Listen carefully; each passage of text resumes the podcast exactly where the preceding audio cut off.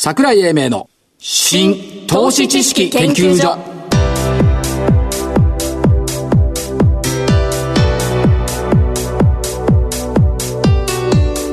この番組は一般社団法人日本 IFA 協会の協力でお送りします。ごきげんよう。新投資知識研究所所長の桜井英明です。そしてコメンテーター日本 IFA 協会副理事長正木昭夫さんです。はい日本 IFA 協会の正木です。今年もよろしくお願いします。お願いします。とかなんか乗ったリズムに変わったね。すごいね。変身したね。いいでしょ。相場と真逆だね。いやいやいやいやいや違うんですこれからこういうふうなリズムになるんです。あそうですそういうことです。出だしはスローでもいいんですよ。このリズムいいんだけど日経平均263円安そう 2万飛び163円4日ぶりの反落。だけどよく3日続伸したよね。っですよね。ていうのと、ん。まあ、ニューヨーク4日続伸したんですけども、はい。笑っちゃうね。FRB がさね、あのアメリカ株には貢献してんだけど、日本株には裏目に出た。全くね。107円台の円高ドル安進行で輸出企業の採算悪化というところでした。けどももはい、104円台。ええ、あそこはびっくりしましたねあれ瞬間だもん。いや瞬間とはいえ。相当ノックインしたろうねあれ。いや為替関係のところは多分相当慌てたと思います1月3日の朝7時台。ですよ。箱根駅伝スタート直前。でしょ、気が気じゃなかったと思うよ。あの瞬間ね、はい。あの動きされたらね為替関係者は肝を冷やしたと思います。随分話題を広げるのはなぜ？うん広げるのもなぜではない。なんか話題を広げようとしてない？時間をなんか短くしようとしてない？もう年頭にあたってですね、はい。もう今年は去年の年末から今年の1月の新聞を見た途端に、ええ。ああ負けたと。あなるほど。もうこの段階で、えーギブアップしてます。はい。はい、昨年末にね最低改ざんが最低売り算を逆転したのよ。はい。これはそこだよねと思わない？やっぱり。思いましたね。瞬間ね。2016年10月以来よ。うんでまあようやくでまだ逆転したままなのとで、ね、明るい兆しがおおまあ1個はマグロなんだよ3マグロ。億円のはいはい3億円ね、うん。うん。マグロ3億日経平均300万じゃないわ。日経平均3万円とか。3万円。そういう声もあるけど、えっとね大発会安かったじゃない。はい。でその後2日間が上昇上昇ときた。のうん。これ丸々うん、×〇〇。日本証券新聞見てたら、×〇〇となったネッション3日の場合は、過去4勝2敗、年間。うん勝率66.7%。で、いう 1, 1月は全て月足陽線なんだよ。なるほどでじゃあこれ今年今月が陽性になってくれると年末いいってことですねそうですね。でもね、それだけだとちょっとまだ浅いんだよね。浅いまだ深い×〇〇のパターンは、はい88年がそうだった。おお1988年昭和63年。小学生ねで、その年は、なんと、日経平均は、3万そうなの？2万1000円から3万円なの。はい月初2万1000円が年末3万円なの。ああだから、口頭向けじゃなくなってきてよ、3万円ですよ。ところがあの時ね、1年間、まあ、現役でやってましたけど、はいあの時に後半の方はですね、はい。あの指数だけが高くて個別のポジションはね決していい年じゃなかったんですよ。あのね、あれはね、昭和62年にね、82年ピーク打ってんだよ。ですよね。ほとんどがね。ですよね。あと付け足しのような63年だったんだけど、それはいいんだけど、はい。しかし、そういう動きをし始めたし、外国人の売り越し、現物が、現物売り越しが5兆7000億でしょ？ですね。これ1987年以来なのよ。1987年。つまり昨年は1987年以来の外国人売り越しだった。その翌年って1988年じゃないです。と年巡り一緒にならない？これ。うんうんうんだからなんか悪くないよねって思っているんですけど、悪かった人もいたよね。悪かった人いましたよ。前々前回の振り返り、はい。ゾウさん、メディカルデータビジョン、390いい会社だと思うよ。いい会社ですいいね会社だと思うけど正木さんにかかると下がるんだな下がりますね。960円が906円バツさらにウェルシアホールディングス、はい。5180円が、い。なんと今日ストップ安だよ。だよね。なかなかないよ、2週間後のストップ安を予想して、これがいいっつう人。言っとくけどねここまで売られる材料じゃないよね、うん、とは思うけど、まあ、ストップ安でバツバツねまあそう。です現実は現実で、アリさん、はいどうぞもう、何年ぶりかに、つうか、東証一部でバンバン来たの初めてじゃないかな。トヨタ、6415円から6704円。6161円まで下がったんだけど戻してきました。ですね。東京エレクトロン。はいそんなの来るのかよって言われてましたもの、12,470円から13,390円。はい丸2つ。うん。それから、ワークマン7564。これ今日急騰してましたね、またね。ですね7120円から7820円。したがって丸が3つで勝率3割は確保、あ5割は確保。はい。えっ、と、ロコンド3558、1535円から1400円、×。プレミアグループ惜しかったな。3030円から3020円。こっち少しだね。まあ、いいか、いかないな。えー、もう一個はなんだ、グレイス。これも、1800円であったよな。1794円から1735円、×。3勝3敗。はい。ということで、えー、勝率5割 VS0。すごいね。まあ年始おめでとうございます。お年玉ですまあ、ね。3つ外れたからな。本当は全部当たるはずだったんだ。いやいやいや、そこまで、あれしちゃいけない。はい、じゃあ、ゾウさん、今週の銘柄。えーとね、あのー基本的に今中核になりそうなものを探してるんですよ。えーで、えっ、と CPU を見てて、はいあの、今度、えー10ナノ、10ナノはいのやつをおインテルが出したっていうことで、この辺のところから、えっ、と、ローム、はい。えー、6963。はい売上4200億予想、それから営業利益、それから経営ね、はいえー、それから利益、利益に至っては34%増はい見込んでるんで、これを一社上げたいと思います。じゃあ、今週はロームに気をつけようということ気をつけましょう。はい。えー、アリさん銘柄は、はい。えっ、とね、4382ヒーローズ。ヒーローズ、行ってこられたんですか？行ってきた。将棋ウォーズとかやってるんですけども、基本はこれゲーム B2C なんですけど、B2B ね、SMPC なんかと組んで AI 活用の投資情報サービス、こういうのをやってるんですよ。AI はね、その、人間を今追いかけてるけど、い、ずれ人間を追い越して共存するようになる。っていうことを考えると、業績いいし、日経元旦長官が100億の頭脳頭脳がつながる。やっぱり AI がテーマだったんで、まずヒーローズでしょ？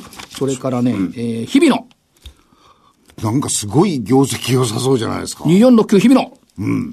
いや、だってあれだよ。万博だよ。万博。いや、東京オリンピックプラス万博。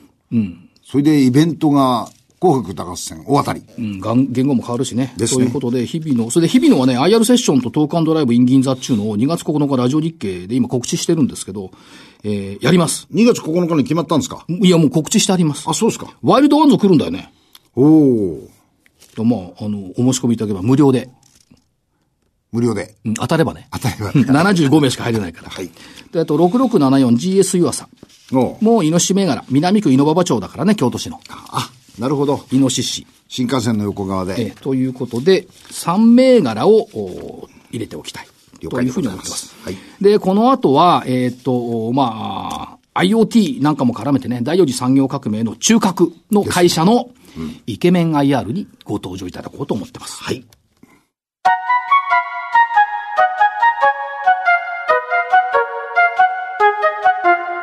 桜井英明の新投資知識研究所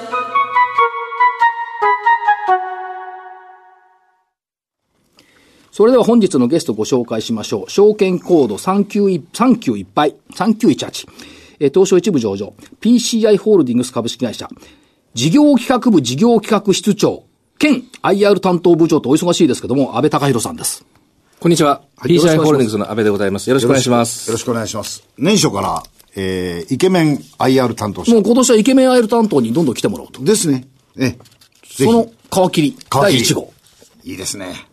ということで、えー安倍さん来ていただきましたけども、はい情報サービス IT 事業のアンブレラがたくさんありますよね。そうですね。あの、当社は純粋持ち株会社でございまして、今桜井さんおっしゃったように IT 事業を営む事業会社ですね。今、傘下に6社、えーそれえー揃っておりまして、はいで、当社ホールディングスは、えー事業企画の立案や IR などの情報開示、はいそれからグループの内部統制、はいこちらを担っております。で、まあ、えっ、と、事業領域4つあるんですけど、まず1番目のこのエンベレ。これがまた難しい。そうですね。エンベレッドソリューション。はい。なかなかこう、お耳に馴染みのない言葉かと思うんですけども、えー、まあ、半導体ですね。皆様がお手持ちのえー家電製品、電化製品に入っている半導体へ組み込まれるソフトウェアを開発して、えーそれを組み込むというところがエンベレットソリューションになります。ということは今 IoT 時代を迎えて、いろんなその機器に半導体を組み込もうとしてるじゃないですか。はい。そこにやっぱりエンベレ技術っていうのが必要になってくるでしょうし、自動車カーナビデジカメ携帯建設機械。はい御社の得意な部門。そうですね全部必要ってことですね。はい。あともう一個、センサーもこれ、か出てくるんでしょ？センサーも関わってくる分野になります。あの、まあ、あ一時クラウドコンピューティング、その後にフォグコンピューティング、はいで、今エッジコンピューティングと言われてますけども、それぞれが、えーセンサーから上げた情報が必要になってきますので、はいえーそれぞれのエンドとなるデバイスの中に必ず半導体チップが入り込み、そこには組み込み、エンベレット技術が反映されるというふうにえー考えております。なんかキーワードが、なんていうの、そのエッジっていう言葉？はい。これが今流行ってますよね。そうですね。これからは皆さんそちらに向かっていくと思っております。そしてビジネスソリューション。これは銀行証券、生損保、流通小売業って、これまさにこれから設備投資ガンガンやんなきゃいけないよっていうところですよね。そうですね。あの、日本のインフラを支えていくアプリケーション分野になりますので、えー、まあ、あの、当社はですね、技術 oriented なえー会社でございますので、はいこの分野に特徴ということではなくて、お客様のニーズに合わせたアプリケーションを開発できる技術者を揃えているというのが特徴になっております。まあ、フィンテックを司る裏方を全部やってる。そうですね。まあはい B2B だからね、表になかなか出てこないんですけども、でもまあ、そうやって支えてくれているっていうことですから、秘密ですよね。必要。はい。必要の非でしょ半導体トータルソリューション。これはシスウェーブが展開している。はい。こちらの完全子会社のシスウェーブが展開しておりまして、あの、半導体そのものをですね、メーカーとして作るのではなくて、そのメーカー様の要望に合わせた、えー設計と、あとは後工程のテストを行っているう分野になります。これ、安倍さんですね、はい半導体作るのって大して儲かんないじゃないですか。本音で言うと、いや、本音で言うと、ところがね、はい PCI さんすごいと思うのは、その設計とテストってこれ儲かるんだ。儲かりますね。うん。だって半導体作るの誰でもできるんだよ。せ半導体製造装置さえあれば。設計が難しいんでしょ？設計はそうですね。イギリスのアームはい社だって設計の会社だもん。そうですね。作ってるわけじゃないもんね。ここ、すごいいいとこ目つけてるな。はい。4番目。IoT、IOE ソリューション事業。はい。こちらは、まあ、あの、当社の成長戦略の一つと考えておりまして、これから伸ばしていきたい分野になるんですけども、えーまあ、あらゆるものがインターネットでつながる IoT 社会。はいえーこちらの中においての最新技術、こちらを研究開発部署を置いてですね、日々、えー先端技術を開発して研究しているということになります。未来志向ということですね。はい。で、これがまあ基本的な4事業分野はいなんですけども、昨年のちょうど今頃から UpGuard はい。が評判になり始めて、はい。今でも評判ですけど、はい。 UpGuard ってこれまあ安心安全豊かな社会の実現ということですけども、サイバーセキュリティに使われるっていうことです。これどういうことでしょそうですね。あの、まあ、先ほど申し上げました IoT 社会、えーあるいは connected world という言葉で最近言われますけども、その中においてはいろいろなデバイスがインターネットをつな、えーでつながっていく。その際にですね、やっぱりユーザーの皆様が期待していること、を機能として表せるかどうか。それと、もう一つの問題がセキュリティの問題ですね。はいやはりいたずらされるっていう簡単な言い方してきますけども、そういったことから皆さんをお守りするために、えーこのセキュリティ分野でアップガードの取り扱いを始めましたう。で、。これアップガードはウイルスが悪さをする動作を止めるんですね。はい、そうですね。で、去年から言われてますけど、はいアメリカ合衆国政府機関で採用。20年間一度も破られたことがないでしょ？はい。で、すごい重たいかと思うとサクサクなのよね。そうですね。こんな優れものどうやって見つけてきたんですかこれはあの、えっと、まあ、メーカーであるブループラネットワーク様、はいえーこちらがですね、えー110億円という出資をいろいろな事業会社様から集められて、日本に持ってきたライセンスになるんですけども、今おっしゃった通りですね、えーやはり信用される、えー高度な技術をお持ちの合衆国の政府機関で採用されてきたこと、はいそれから、えー日本国内に持ってくるときにもですね、いろいろな検体を当てて、ウイルスの感染度合いって見たんですけども、アップガードは全てを、えー止めることができたと。ええその感染を防ぐことができたということで、非常に信頼性も高い。はいあと最後にですね、アップデートも必要ないということですので、ええよく、うこれまでのセキュリティ製品でアップデートが必要にな至るために、あれ、うるさいんですよ。変えろとかアップデートしようってパカパカ来るでしょそうですね。それないんでしょ全くありません。ははいい。なので、セットフォゲットという言葉の通りですね、一回入れてしまえば、えーユーザー様は何もストレスを感じることなく使えるというのが特徴でございます。で、去年の年末に新しくリリースされたのが、これがね、優れものだと思うの。サーバーを守る。そうですね。今までパソコンを守るってなったじゃないですか。はい。サーバーを守るってこの概念、やっぱりそれだけそのサイバーテロが激しくなってきてる。したがってサイバー、サーバー守んなきゃいけない。データ壊されちゃいけないってことですか？おっしゃる通りですね。あの、これまではですね、サーバー自体はファイアウォール、あるいは侵入防止システムなどを使って外部からの脅威を防御してきたんですけども、はいやはり、えーそのサイバー攻撃が高度化していくとですね、直接サーバーにやっぱり入り込まれるケースも出てきていますので、アップガードをご紹介していくときに、えーサーバー版はないのかというお声もいただく中で、えー当社とメーカー様が共同で、えーこのサーバー向けの製品を開発いたしました。はい。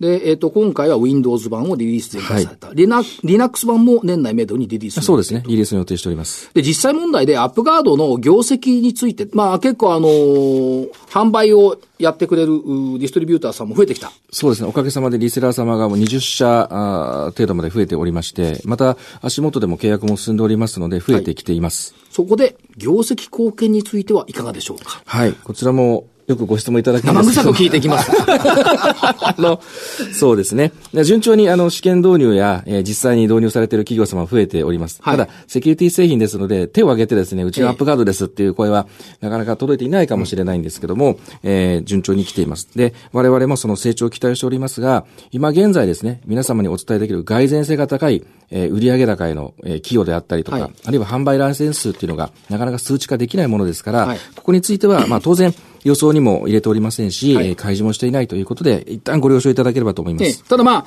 あ、あの、順調に、はい販売は進捗しているとはいいうふうに考えていいわけです。はいそうですね当然ながら今年からですよね、これあのサーバーのやつが動き始めるのは。そうです。12月、昨年の12月26 26日日にリリースですから、はいこれから、えー販売に向けて動いていくということになります。パソコンニーズよりサーバーニーズが高いんじゃないのっていう気もしないといいう気はしますけどね。現つま場でね。つまり顧客ニーズが高いっていうことは、そっちのニーズが高いから、お客さんが欲しいものを作ってんだから、売れるだろうよと。まあそうですよ、証券マン的発想するとそうなっちゃういやいやいやそうなっちゃうんだよね。しかも、規模の大きいところですからね。そうですね。んはい。で、で、どうですか？今求めているのは、例えば IoT、IOE 社会っていうのが来るじゃん。まあ IoT 社会が来るとして、はいサイバーセキュリティのリーディングカンパニーが PCI っていうのを求めて日夜頑張ってるって考えていいんですか？そうですね。あの、冒頭ご紹介いただきましたように、当初はあの、組み込み、エンベレット技術、それから通信制御に得意としておりますので、はいやはり IoT の中にサイバーセキュリティを入れる込むことによって、まあ、一気通貫でですね、安心安全豊かな社会を皆様にお届けできるんではないかというふうに考えております。あと、あれですよ。安心安全豊かな社会。まあ、これも先ほど言いました。これ御社のテーマですもんね。はいで、IoT の社会が来る。自動走行、自動運転、コネクテッドカー。これはまあ当然今みんなが研究している。ちょっと前からやってるのデジタルサイネージ。はいこれもやってました。はいでね、VR、AR、AI、ロボット。ここが加わってきますよね。これから伸ばしたいと思っていますね。で、VR、AR ってやっぱりこれ伸びますよね。伸びますね。まあ、こはい今年ぐらいからですかね。具体的ないろんな。ものが動いてくるのは。はい。で、そそこにはやっぱり M&A 戦略っていうのも視野に入ってきてると考えてよろしいんでしょうか？おっしゃる通りですね。あの、やはり独力ではなかなかキャッチアップできない技術もございますので、そういったところについては、技術をもう一度の会社様とアライアンスを組む、えー業務資本提供を進めていくという中で M&A ということで、やっぱり、えー拡大をしていきたいと思っています。あと、まあ、例えばその V2X っていう、例えばバスロケーションシステム、神戸市で実用化されました、はいはということも含めて、地域の活性化っていうことも考えている部分ありますよね、御社の場合は。そうですね。ええあの、山形とかね。え、実はあの、山形県村山市様とはい ICT の連携に関する協定を結ばせていただきまして、ええー昨年から、えー除雪車の位置情報のおご提供というサービスを提供しています。実は今年も今足元で動いています。今年も大変ですよ、だって。今大変なことになってます。ですよねはい。これね、すごいと思うのはね、去年のあの豪雪を見て、除雪車来ないよっていう声が多かったわけでしょ？そうですあの、ピンポイントで、はいここに欲しいのに。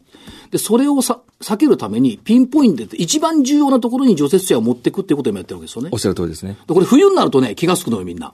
夏の間ね、これいくら嫌にしてもね、雪んとこなみたいなのあるじゃないですか。ありますねで今本当に目の前にあるから分かりやすいんですけども、だからこれは、東京にいると分かんないけど、現地の人にとってみると、神様のようなシステムいやですよ。本当に切実に皆様からご要望いただきまして、早く早く導入してくれとはいいうお声が、やっぱり市民の皆様とお話をしていると聞こえてきます。だって、正木さんち毎日雪降ってごらん。いやいや雪下ろしだけだけど大変だよ。雪下ろしというかもう、インフラが止まっちゃうんだよ。止まっちゃうんだよ。これはね、大変ですよ。動けないんだよだから。それを道をきちんと整備して走れるようにしてくださいっていうことを考えてる。やっぱり国民生活の役に立つソフトを作っているイケメン IR の会社と。そういうことです。イケメン IR 会社じゃないですよ。イケメン識 IR さんがいる会社。という認識でいいですよね。でね、はいこれまたタイミングがいいっつうかなんつうか、タイミングいい。1月10日、引き後発表。えー、自主株式取得に関わる事項の決定。ということでございますが、15万株の上限の普通株式を取得する予定。はい、そうですね。これ発表されました。はい。本日決議いたしまして発表しております。背景はどこにあるんでしょうか？やはりあの、当社はですね、株主の皆様への、えー、還元というのを経経営の、まあ、最重要課題と考えておりますので、はいまあ、従来から、えー、まあ、配当を中心にですね、ええ皆様に還元してまいったんですけども、今回は、えー、自己株式の取得ということで株主還元、それから M&A も当社は積極的に行っておりますので、はいそういった機動的な資本政策の一環ということで決定をいたしました。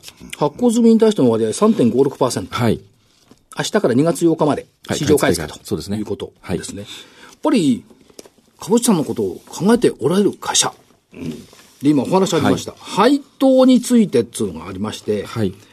配当成功30から50%、比較的高い気がするんです。そうですね。実はあの、2018年9月期、前期になりますけども、はいえー、年末の株主総会でご決議いただいて、普通配55円はい配当しております。はいここも40%以上の配当成功になりますし、ええ実は今期はですね、さらに5円増配しまして、60円はい予定しております。また、中間配当も、えー計画しておりまして、ええやはり IT 業界はですね、事業のスピードが速くう進みますので、その中で得られた利益という果実をですね、はい株主の皆様にいち早くお届けしたいということを考えております。だから、多方面にね、考えてくれている。事業も高か、機動的。。そうん株主還元も機動的。はいなるほど。で、どうですか？あの、またアップガードに戻りますけども、アップガードが御社のカテゴリーに入ってから変化はありましたか？やはりお客様とですね、お話しする際に、サイバーセキュリティという話題がもう避けて通れない時代になっておりますので、はいこの中にアップガード、エンドポイントですね、のもの、それからえーアップガードサーバーというラインナップが増えたことによりまして、はいお客様からのいろいろなえーご要望に対して、サービス、あるいはソリューションを提供できる機会、はいこれが増えてきたと思っております。なるほど。それはじゃあやっぱり明るい方向にアップガードが導いてくれている。そうですね。非常にありがたい製品ですし、私たちも大切にしている製品になります。これ大企業だけじゃないですからね。違いますね。もうあの、はい悩みは。はいええで、実は年末にね、はい。会社訪問しまして。ありがとうございました。まあ、トラモンから近いんで、はい御社に会社訪問したんですけども、だからみ活気がありますよね、会社に。そうですね。はい。これは何ですか？やっぱり社風ですか？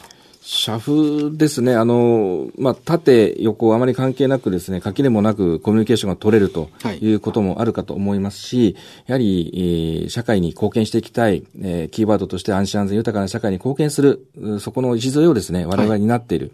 えーなかなか PCI という名前が出ないかもしれないんですが、えー野下の力持ちだという自負を持ちながらですね、日々こう邁進させていただいているというところで、えーそういった、えー感想をお持ちになったんじゃないかなと思います。それから、あの、先週、というか先々週来てもらったのが、立教池袋中学高等学校の数理研究部のそうです子供たちに来てもらいましたけども、支援してもらってんですよね。そうなんですね。はい。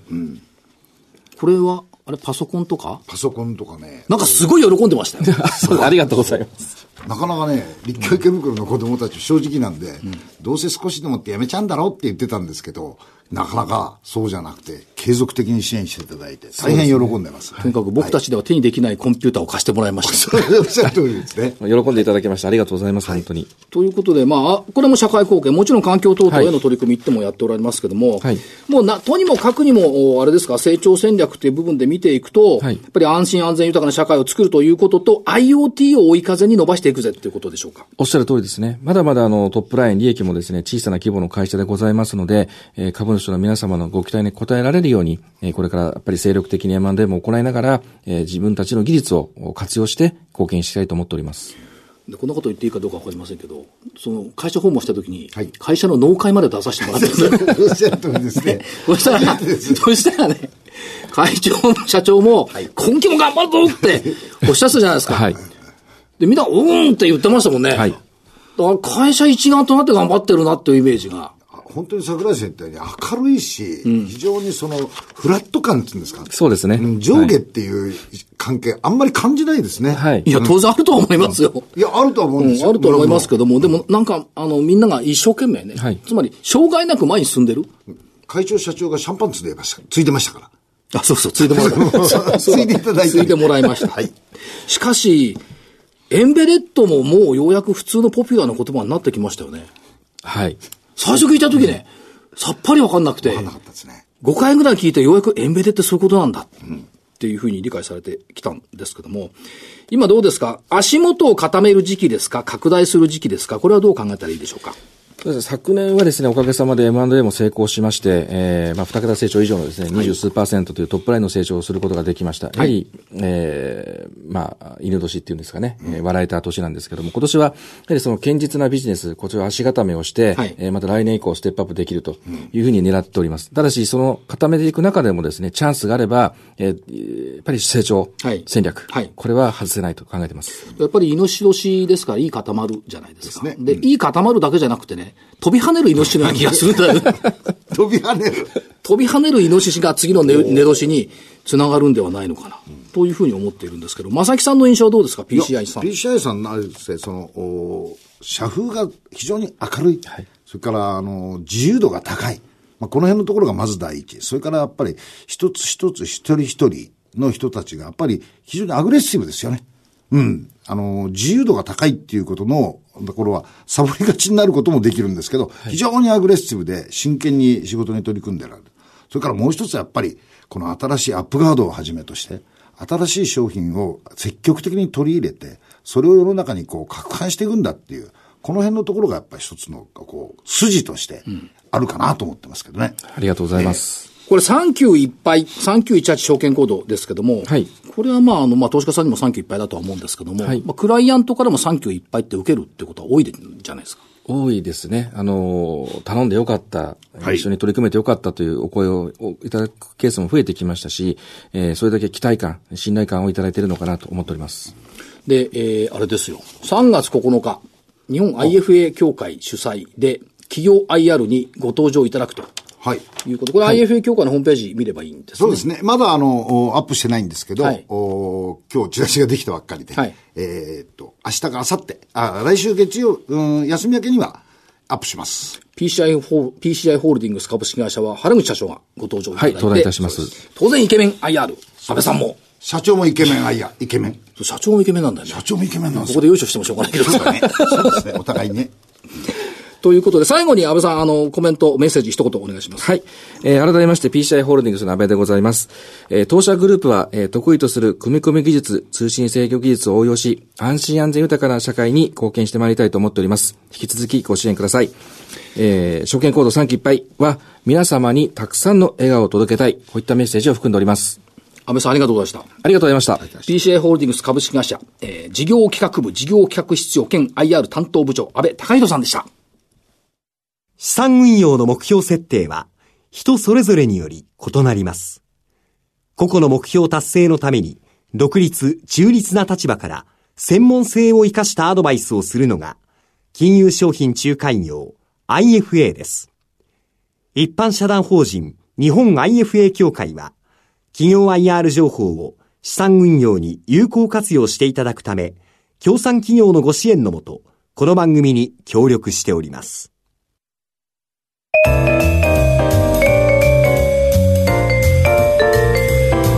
桜井英明の新投資知識研究所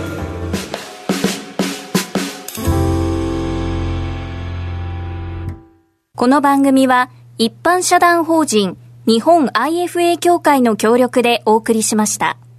なお、この番組は投資、その他の行動を勧誘するものではありません。